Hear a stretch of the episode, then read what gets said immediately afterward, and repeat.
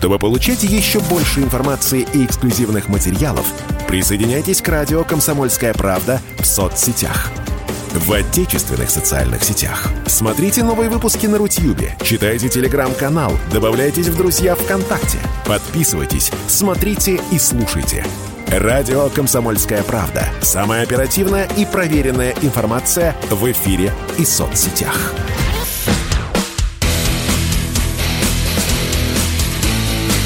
Программа с непримиримой позицией. Утренний Мордан.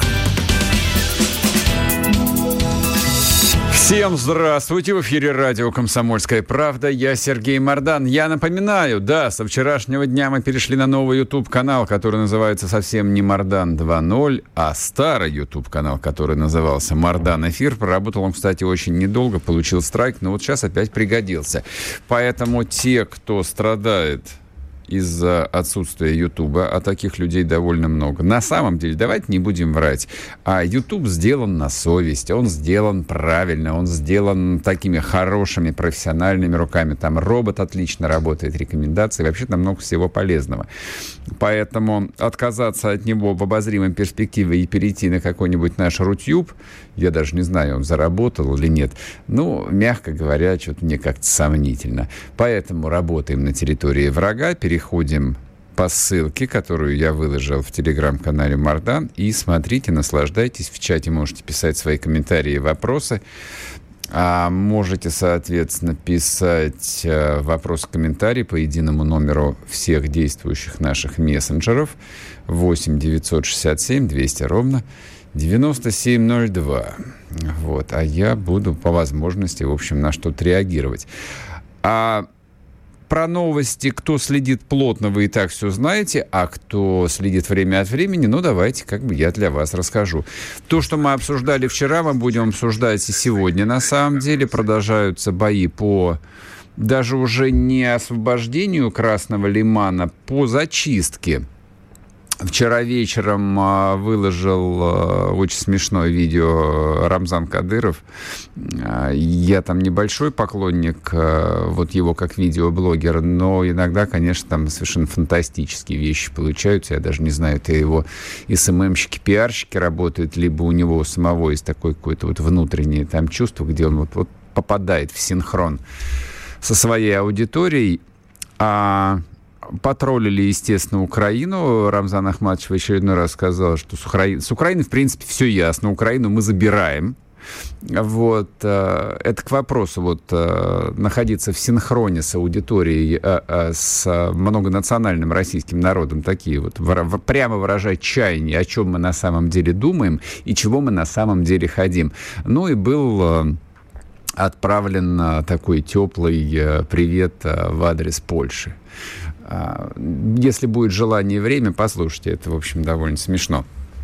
Ну, а из вещей таких содержательных, то, что могло пройти незамеченным, но тем не менее прозвучало, а, Кадыров заявил, что русские солдаты уже вошли в Лисичанск, а это, в общем, я бы сказал бы, драматически меняет всю картину происходящего на Донбасском фронте.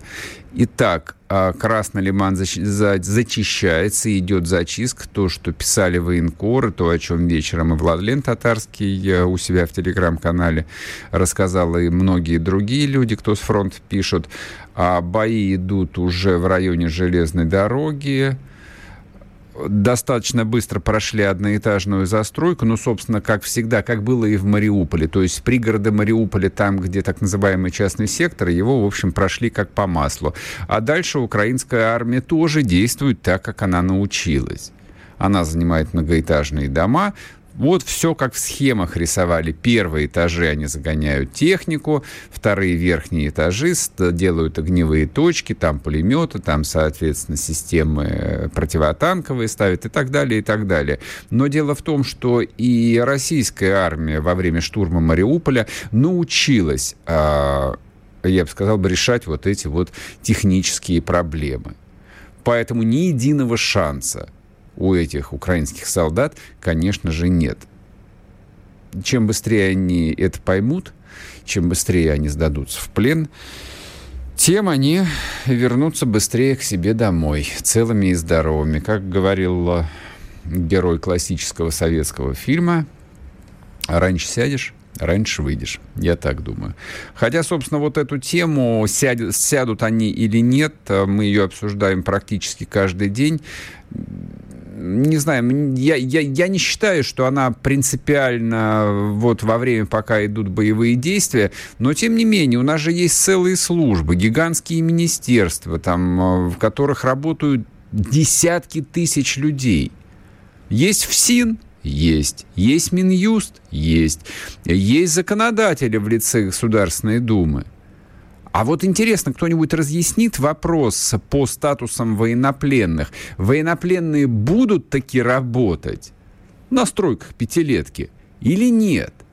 Или будет как во время а, Первой войны в 2014 году, когда они посидели маленечко, ну, в каких-то вот там, видимо, донецких СИЗО, после этого были отпущены домой, после этого в большом количестве – они снова отправились воевать и убивать людей, которые остались в Луганске, в Донецке и на территориях, которые ДНР и ЛНР контролировали. Но я же не открываю ни для кого секрет. Вот каждый день э, в сети появляется информация по очередным каким-то захваченным в плен персонажам, по захваченным в плен повторно персонажам в биографии которых я читаю совершенно замечательные какие-то истории. В 2014 году воевал, попал в плен, был отпущен, в 2015 записался добровольцем, опять пошел воевать, служил на АТО и так далее и тому подобное. А вот оно стоило того? Я обращ... Это не риторический вопрос. Я обращаюсь не к тем чиновникам, которых давным-давно отправили на свалку в истории, те, кто руководил украинским процессом в 2014-2015 году, ну, условно говоря, вот эта вот сурковщина, похабная, она давно закончилась. Она была, но она закончилась. То есть предъявлять сейчас, из 22 года, претензии Суркову, ну, довольно глупо. Мы же не идиоты, не идиоты. Ну, поэтому мы их и не предъявляем. С Сурковым все понятно. С ним и тогда было понятно, и сейчас понятно. То есть, если его однажды посадят, в принципе, это будет логично, в принципе, это будет правильно. Другое дело, что народ на это не отреагирует. Абсолютное большинство граждан России понятия не имеет, кто это такое. То, что он когда-то был заместителем главы администрации президента. Ну, мало ли кто был в администрации президента. Чубайс тоже был в администрации президента. А нынче, видите, борется с проклятым путинским режимом из прекрасного далека. Жрет икру и запивает шампанским по 2000 евро за бутылку. Это все не важно. А важно то, что сейчас. А сейчас компания совсем другая. А сейчас цели совсем иные. Об этом тоже сегодня будем говорить. Но вопрос по пленным по-прежнему болтается, непроясненным. Ну, хотя бы какая-то цельная концепция должна быть. Это ведь касается не только тех, кто сдается в плен, хотя и их тоже, ведь речь идет о десятках, потенциально о десятках тысячах людей. И когда ты смотришь на видео с этими мобилизованными украинскими мужиками, ну, всем же понятно, что там, я не знаю, вот, вот как определить долю, 50, 60 или 70 процентов тех, кто попал, тех, кто себе приклеил этот желто-синий шеврон, но они там по случайности, по дурости, но есть люди и принципиальные, но есть люди, которые точно должны извлечь а, из этого урок, а урок заключается совсем не в том, что их таки взяли в плен, они месяц почалились в Донецком СИЗО, а потом их отправили до дому до хата. Да нет, да нет, так оно не работает попадаются такие люди, которых вразумлять надо, ну, довольно продолжительное время, причем желательно на свежем воздухе, а слава тебе, Господи, в России большое количество мест со свежим воздухом, с бодрящим, северным, свежим воздухом, где вот неплохо было бы там политинформации проводить, вот, вот совместно в классных, в, ле, ну, в ленинских комнат нет теперь, но какие-нибудь другие комнаты будут. Вот чтобы они садились там и писали письма на родину, слушали заместителя начальника колонии по воспитательной работе, песни слушали бы там, Расторгуева какого-нибудь, Батяню Комбат и подпевали бы, а? Ну это ж неплохо. Но никто про это не говорит. Никто про это не говорит. И, собственно, вся эта длинная речь, она к тому, что мы там по-детски э, радуемся ну, просто вот э, военным новостям, что наши побеждают, наши освободили, ну, какой-то очередной поселок и через запятую. Мы радуемся, что наши взяли в плен, я подчеркиваю, не кто-то сдался, а мы радуемся, что наши солдаты взяли в плен там 200 или 300 или сколько-то врагов. Ну вот чтобы эта радость не была однодневной, хотелось бы, в общем, чтобы специально обученные люди, и это уже не генералы, извините меня, генералы на этом свою работу выполнили. Они взяли их в плен, а вот все остальные, так сказать, участники политического процесса, ну, э, так, поработали бы немножечко головой, мозгом, сформулировали позицию, согласовали бы ее со всеми. Ну и нам э, в какой-то степени донесли бы, ну, а мы бы там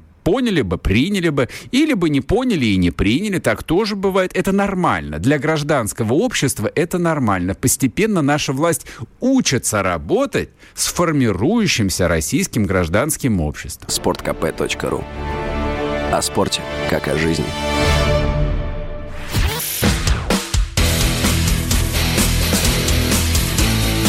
Программа с непримиримой позицией. Утренний Мордан. И снова здравствуйте, и снова в эфире радио «Комсомольская правда». Я Сергей Мордан. И еще одна очень важная новость, которую, а, как мне представляется, нужно проговорить. Это то, что вчера начал работать Мариупольский морской порт. Я повторял это, ну, несколько раз и считаю не лишним повторить еще разок, чем был важен город Мариуполь, чем важна эта победа. Это большая победа. Несмотря на то, что всякие гнусавые личности объясняют нам, что ни один областной центр, ну, кроме провинциального Херсона, так и не удалось взять, отступили от Киева, оставили Чернигов, ушли от Сум, бла-бла-бла. На самом деле украинская армия освободила половину территории изначально захваченных. Не надо нас нас лечить. Не надо пытаться манипулировать нами спустя три месяца с начала боевых действий. Не надо. Дело не в том, что каждый суслик теперь агроном, а дело в том, что люди даже за три месяца приобрели, приобрели некоторое понимание того, а, ну, что из себя представляет военная наука правда на самом деле. Поэтому, исходя а, из а, даже минимальных представлений о военной науке, либо, если хотите, э, там не о геополитике, это не имеет никакой геополитики, а политической экономии. Вот посмотрите на экономическую карту а, советской Украины, но это вот то, что доступно, то, что в, интер, в интернете вы легко найдете. И я помню еще со времен своей советской школы, там же вот когда рисовали всякие республики Советского Союза, были значочки, какие там полезные ископаемые добывают. Вот здесь вот молибден, здесь нефть, здесь уран. Вот сердце радовалось у вас каком-нибудь там 85-м а, году? У меня радовалось, на самом деле, всегда. Но помимо всего прочего, дальше в каких-то абзацах объясняли вещи, ну, менее понятные для детского мозга, но, тем не менее, оно цеплялось, что вот здесь находятся главные транспортные центры, а здесь главные промышленные центры, а здесь вот делают самолеты, а здесь делают танки. Танки, я так понимаю, почти везде у нас делают. Так вот, город Мариуполь на этой, а, так сказать, экономической карте Советского Союза и в те далекие славные времена занимал очень почетное место под названием город Жданов. Ну и даже на территории территории, так сказать, недоделанного государства Украина, он, наверное, входил, ну, я не побоюсь этого слова, в пятерку важнейших городов. Не Ивано-Франковск, который областной центр, не Львов, не Ровно и даже не Винница входили в пятерку важных украинских городов, а в эту пятерку входили, ну давайте, позвольте мне пофантазировать. Ну, Киев как бы никуда не денешься, хотя город, с моей точки зрения, сильно переоценен. Туда входили Днепропетровск, Точнее, не так. Первый номер – Одесса, Днепропетровск, Запорожье, Харьков, Мариуполь. Мариуполь. Мариуполь был важнее, чем Донецк, хотя Донецк был областным центром. Но в Мариуполе находилось два из четырех важнейших, крупнейших э, украинских металлургических комбината. А еще там находился один из двух ключевых украинских морских портов. Первый Одесса, пока что оккупированный врагами, но ничего страшного, обязательно город-герой Одессу освободим, я в это верю свято. А второй важнейший порт, это был Мариуполь. И вот этот самый Мариупольский порт вчера, наконец, заработал. И это самое важное событие после освобождения города. Самое важное. Я подчеркиваю, потому что без экономической жизни, без того, чтобы в городе появилась работа, это все напрасно. Это все никому не нужно. Это значит, что из этого города, с этой земли люди уйдут. А раз порт заработал, значит, город начал таки жить.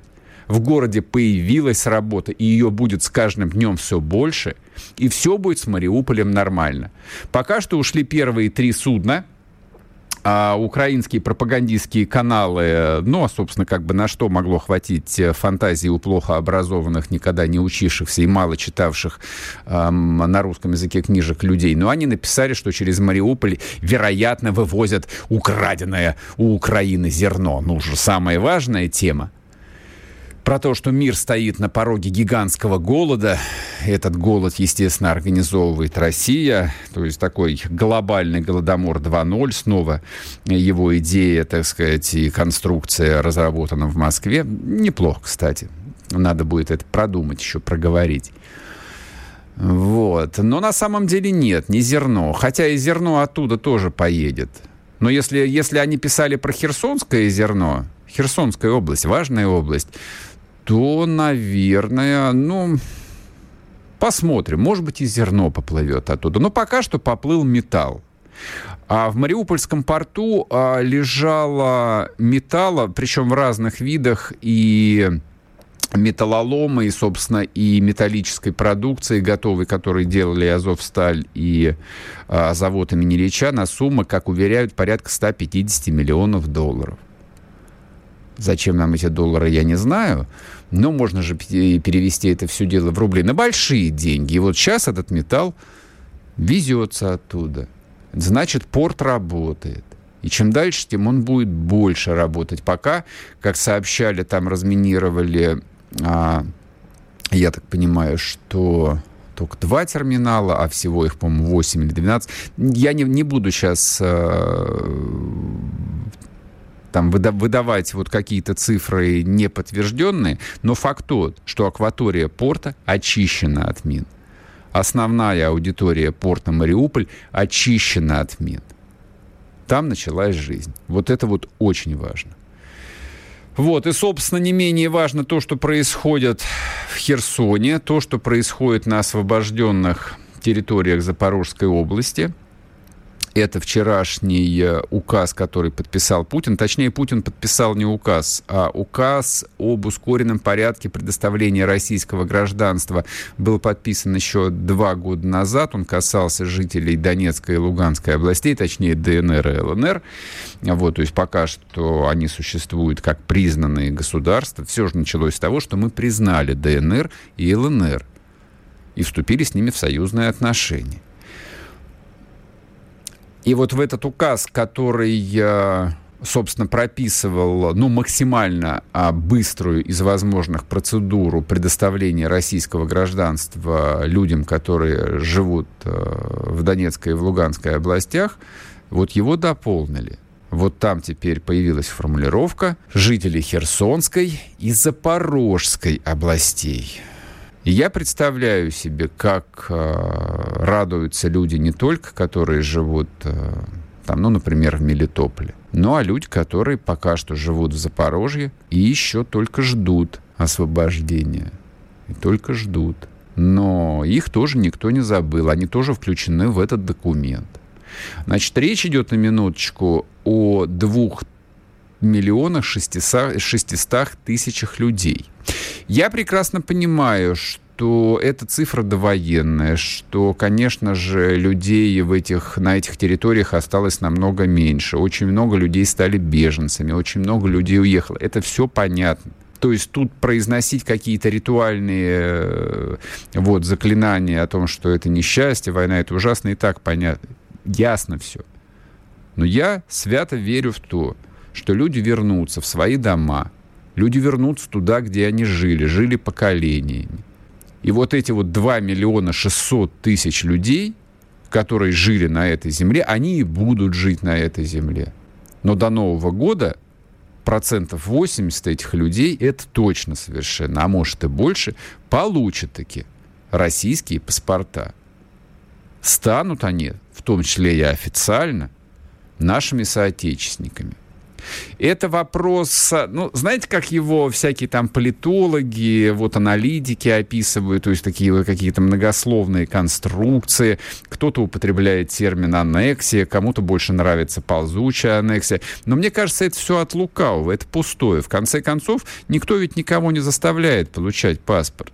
То есть под дулом автоматов паспортный стол никого не вели и в Крыму, не грех вспомнить об этом, и здесь никто никого не поведет. Кто-то пойдет с радостью, то есть кто-то этого ждал. Для кого-то это вот это классное событие.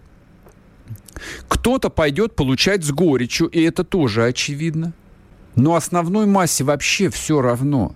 Основной массе просто нормальных людей вот а, весь а, этот а, кавардак под названием политическая идентичность государственная идентичность, она в их э, объективной системе ценностей, ну, стоит там, не знаю, на десятом месте. Люди просто хотят нормально жить.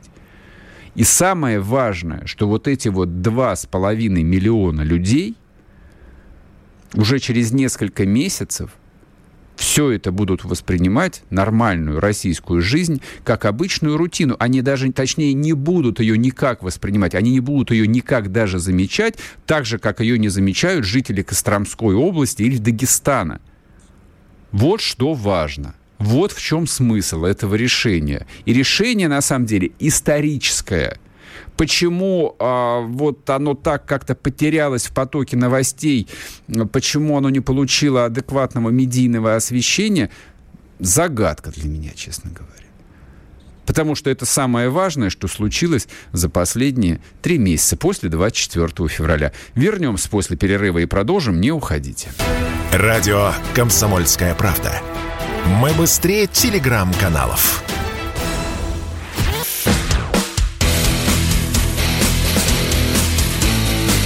Программа с непримиримой позицией. Утренний Мордан. И снова здравствуйте, и снова в эфире радио «Комсомольская правда». Я Сергей Мордан. А, мы продолжим с вами обсуждать тему и Херсона, и Запорожской области, и, соответственно, вчерашнего подписанного Путиным указа об упрощенном порядке предоставления гражданства жителям этих, теперь еще и этих двух областей. К нам присоединяется заместитель главы военно-гражданской администрации Херсонской области Кирилл Стремаусов. Кирилл Сергеевич, здрасте. Здравствуйте. Мы вас, Здравствуйте, мы вас поздравляем. На самом деле, для начала вот с тем, что этот указ а, подписан а, президентом, вот я и вчера и писал, и сегодня уже сказал, что с моей точки зрения это историческое совершенно решение, которое, ну вот мои коллеги многие как-то там недооценили, не поняли, насколько это важно. А вот как вы думаете, а жители Херсонщины, вот они-то поняли, насколько это важно, насколько их, их жизнь вчера изменилась, что вот все, теперь, наконец, полная определенность с будущим. То, о чем и вы говорили неоднократно. Вы знаете, вот сейчас только что с вами вышел эфир, и мне пришла из Кривого Рога суде, суд, судебная повестка, я вам просто, чтобы вы понимали, о вызове меня в украинский нацистский суд, который какого-то или каким-то именем, как пишут, именем народа Украины, будет меня, я так понимаю, пытаться судить за государственную измену. Как, собственно, и многие люди, которые сейчас э, оказались в ситуации, я не скажу, что заложники, потому что э, после освобождения э, Херсонской области от вот этого вот неофашизма, который возомнил э, всех э, теми, кто всю жизнь боролся плечом к плечу с СС Галичина и бандеровцами э, против, так сказать, коммунистического режима. Ну, ладно, они запретили нам ходить с георгиевскими ленточками, причем под уголовно наказуемой статьей парламентом, который фактически избирался исключительно только лишь по указке заокеанских кураторов и тех, кто исправно платил деньги, которые исправно украинская коррупционная составляющая разворовывала. Mm-hmm. Поэтому говорить о том, что жители Херсонской области восприняли указ президента Российской Федерации Владимира Владимировича Путина правильно или неправильно, это говорить неверно, потому что страх, который на самом деле живет в людях, и вопрос, а будет ли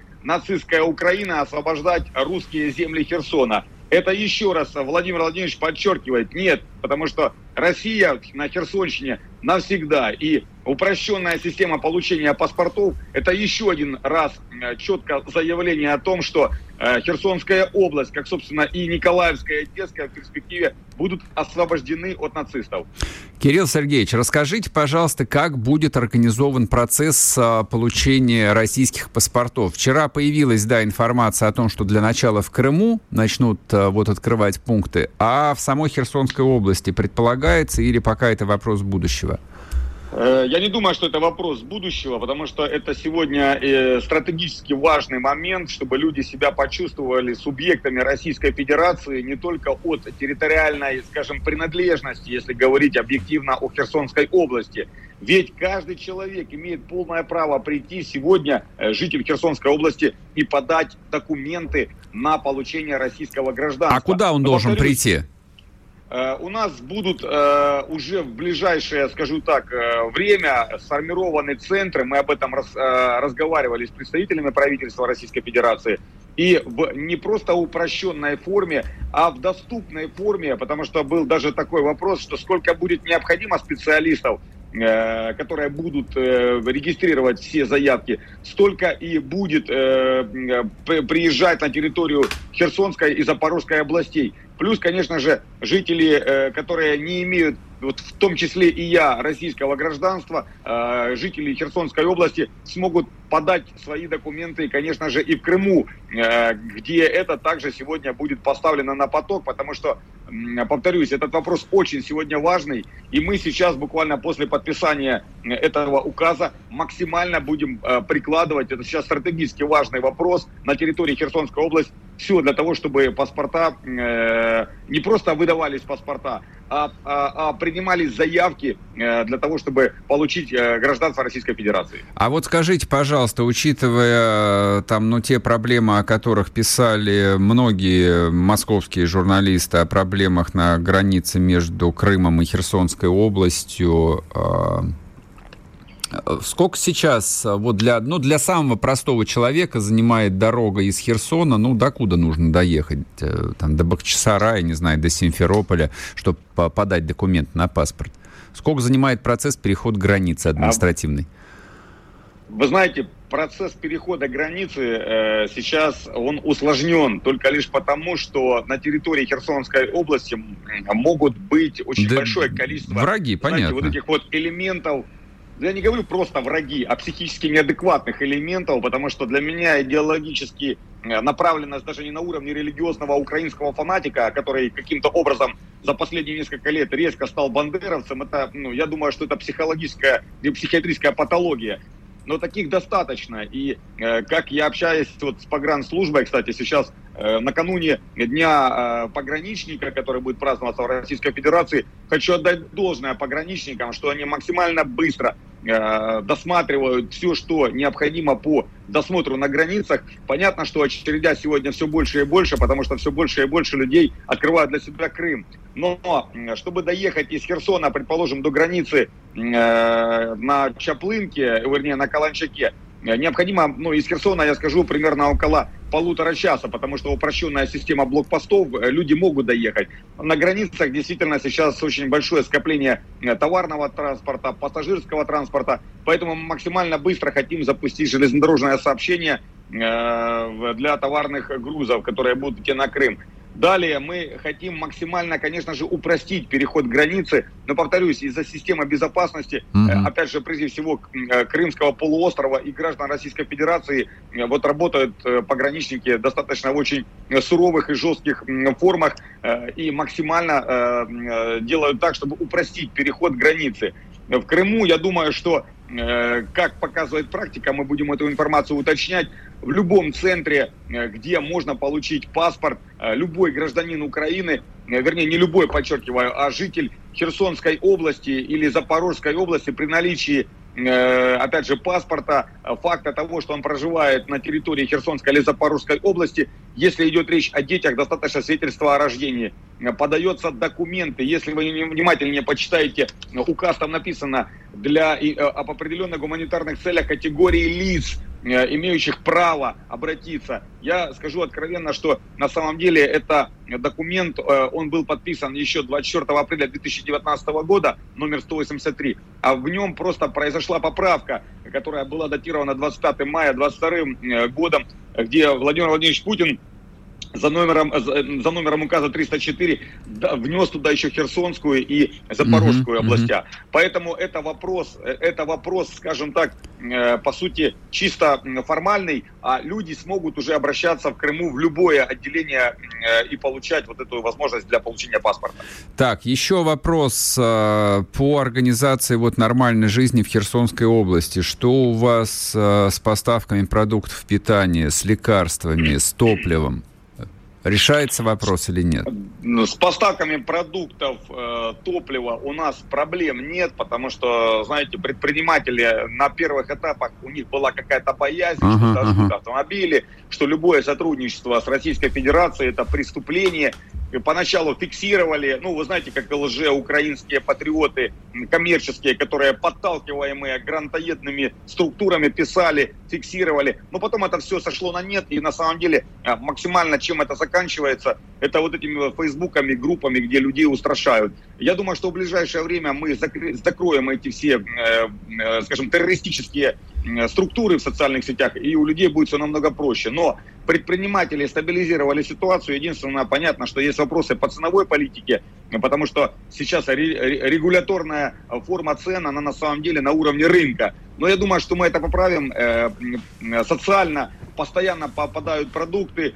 Спасибо, повторюсь еще раз неоднократно, Игорю Юрьевичу Костюкевичу, который постоянно находится э, в Херсонской области. Я его постоянно вижу как депутата Государственной Думы, который идет в больницы, в школы и максимально помогает сегодня, даже независимо от того, что он представитель Единой России, хотя именно Единая Россия сегодня одна из первых, кто ворвалась, скажем, в этот вир событий, которые существуют сегодня в Украине, и помогает и медикаментами, и больницами, и так далее.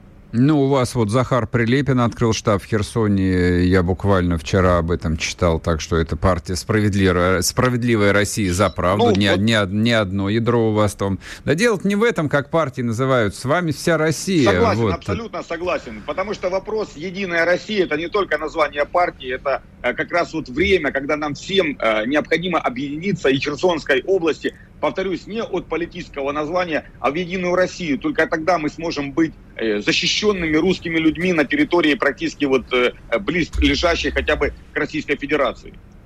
А, последний уточняющий вопрос, 30 секунд у нас остается. Но вот учитывая сложности с переходом границы, с вашей точки зрения, что проще вот людям, а, жителям Херсона, ехать таки в Крым вот, стоять в очереди? Или э, местной власти проще открыть 1, 2, 3, 10 пунктов, где они могут подать документ? Что быстрее? Конечно, мы будем открывать пункты и передвижные пункты. Угу. Конечно, не стоит ехать, э, я скажу вот так, максимально быстро для того, чтобы стоять в очередях в Крыму, потому угу. что это все время занимает для подачи документов. Мы уже, повторюсь, не теряя ни часа, ни минуты, э, готовимся к этим центрам э, и максимально в этом направлении работаем, понял, чтобы практически понял. в каждом районном центре... Уходим на перерыв. Если тебя спросят, что слушаешь, ответь уверенно. Радио «Комсомольская правда». Ведь Радио КП – это самая топовая информация о потребительском рынке, инвестициях и экономических трендах.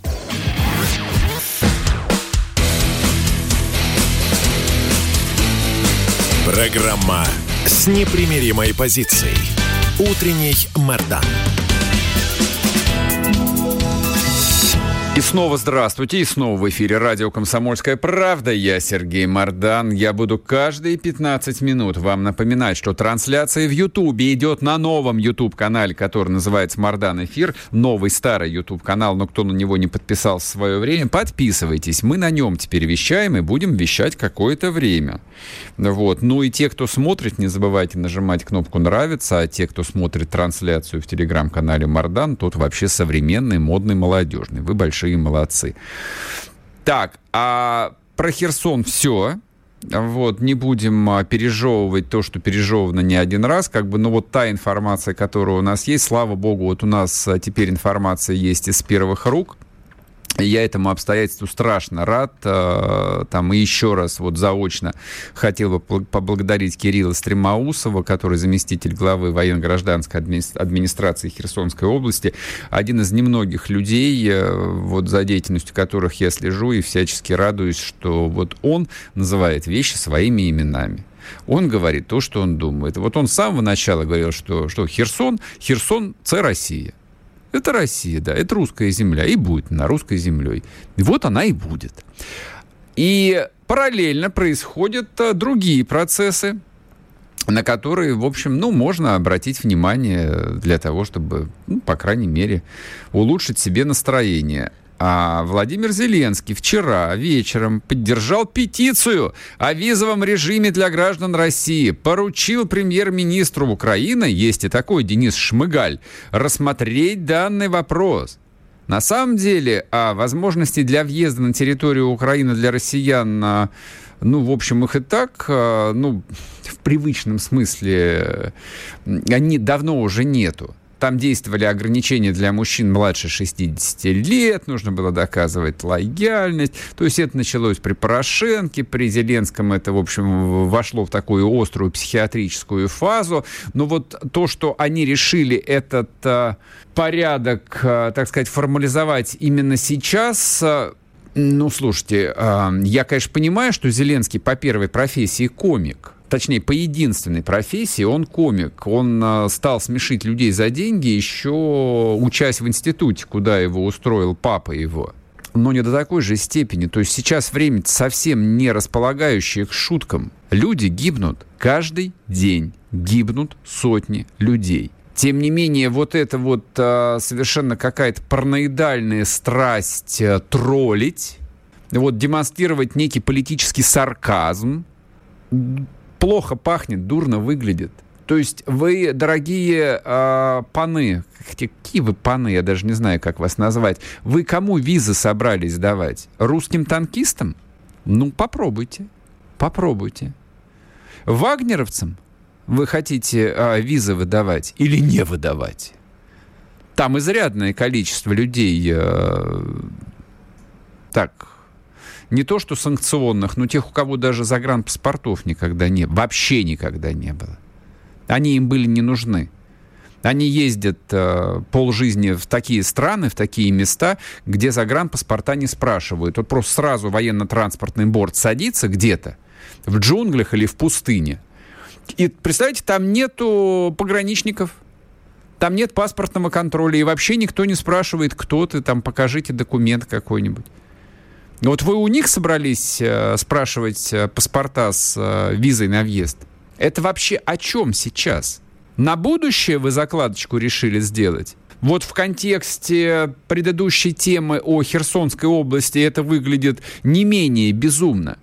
На каких границах вы собираетесь проверять российские паспорта? Ну и, собственно, главный вопрос – то есть каждый божий день украинские официальные лица делают заявление о том, что они хотят, вы... не хотят, а будут воевать до полной победы, будут воевать до полной победы, невзирая ни на какие потери. Про потери особенно э, любят говорить люди, э, которые на линии фронта вот, даже, даже, даже из вежливости не съездили и не собираются, и не рассматривают такую вероятность для себя – ну, типа Арестовича какого-нибудь.